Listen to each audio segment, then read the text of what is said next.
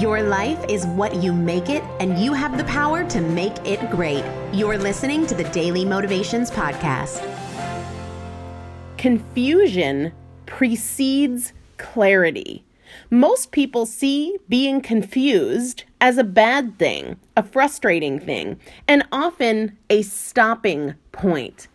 And I love curiosity and confusion. See, instead of seeing it as confusion, I see it as being curious. I see it as a doorway forward. I've always valued questions more than answers because having questions means I'm learning, whereas having answers suggests that my mind is closed to new things.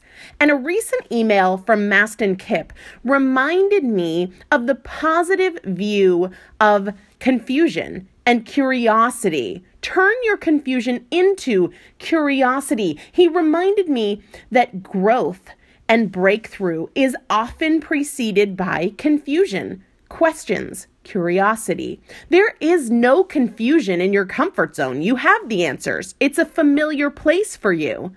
There's also no growth there. He reminded me that we feel confused when we experience a lack of clarity about the road ahead or when we are looking for new momentum, a different path.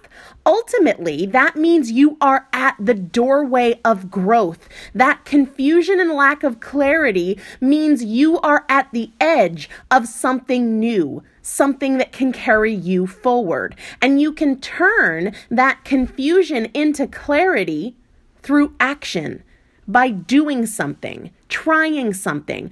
Create an answer for yourself through experience. Do not be stopped by confusion, but rather take action. Don't be delayed by overthinking or seeing confusion as a negative, but rather turn it into curiosity and see what is on the other side. Take a step forward, take action, be bold, and move in the direction of what you want.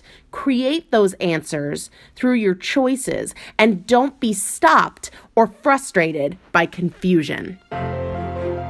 Today's daily motivation is brought to you by Primal Potential, helping you master fat loss naturally.